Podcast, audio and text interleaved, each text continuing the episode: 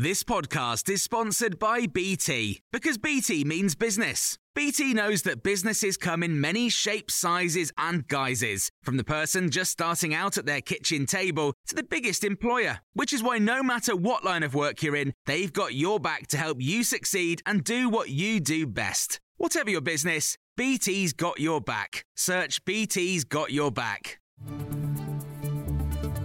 This is your Times afternoon briefing for Wednesday, the 5th of July.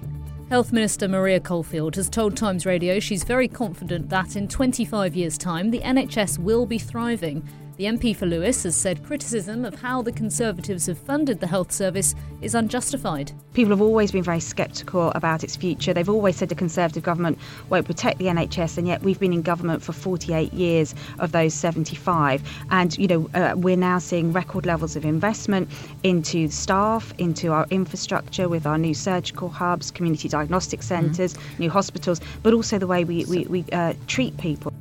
Labour says the NHS is under threat and needs fundamental change, whereas the Health Secretary says it needs constant evolution. Both agree that it needs to focus more on the prevention of diseases. The Shadow Health Secretary, Wes Streeting, told Times Radio that the NHS should look abroad. Countries that get better outcomes tend to spend more uh, as a proportion of their budget on primary care, community services, mental health, and diagnostics. And in those areas, we're either near the bottom, at the bottom, or seriously lagging behind. So we do have to shift the focus of healthcare. After the head of the Met Police said the disciplinary process for officers was completely crazy, it is getting an overhaul. 2,000 officers could be sacked under new plans to make it easier to fire staff for misconduct.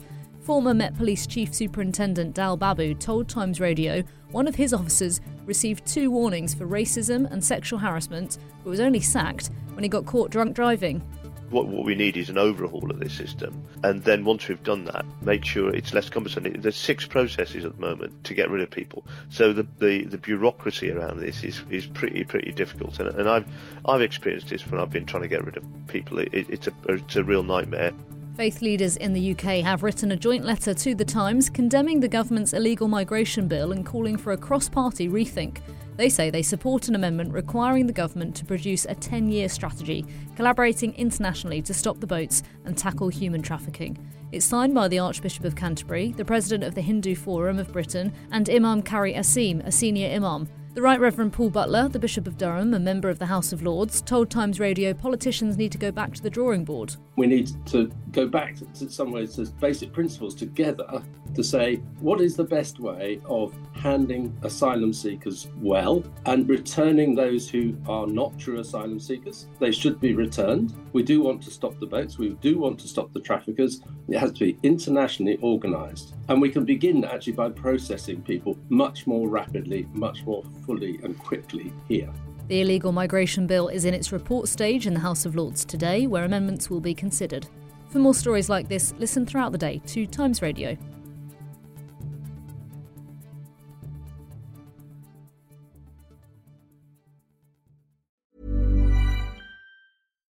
Botox Cosmetic, out of botulinum toxin A, FDA approved for over 20 years. So, talk to your specialist to see if Botox Cosmetic is right for you. For full prescribing information, including boxed warning, visit BotoxCosmetic.com or call 877-351-0300. Remember to ask for Botox Cosmetic by name. To see for yourself and learn more, visit BotoxCosmetic.com. That's BotoxCosmetic.com.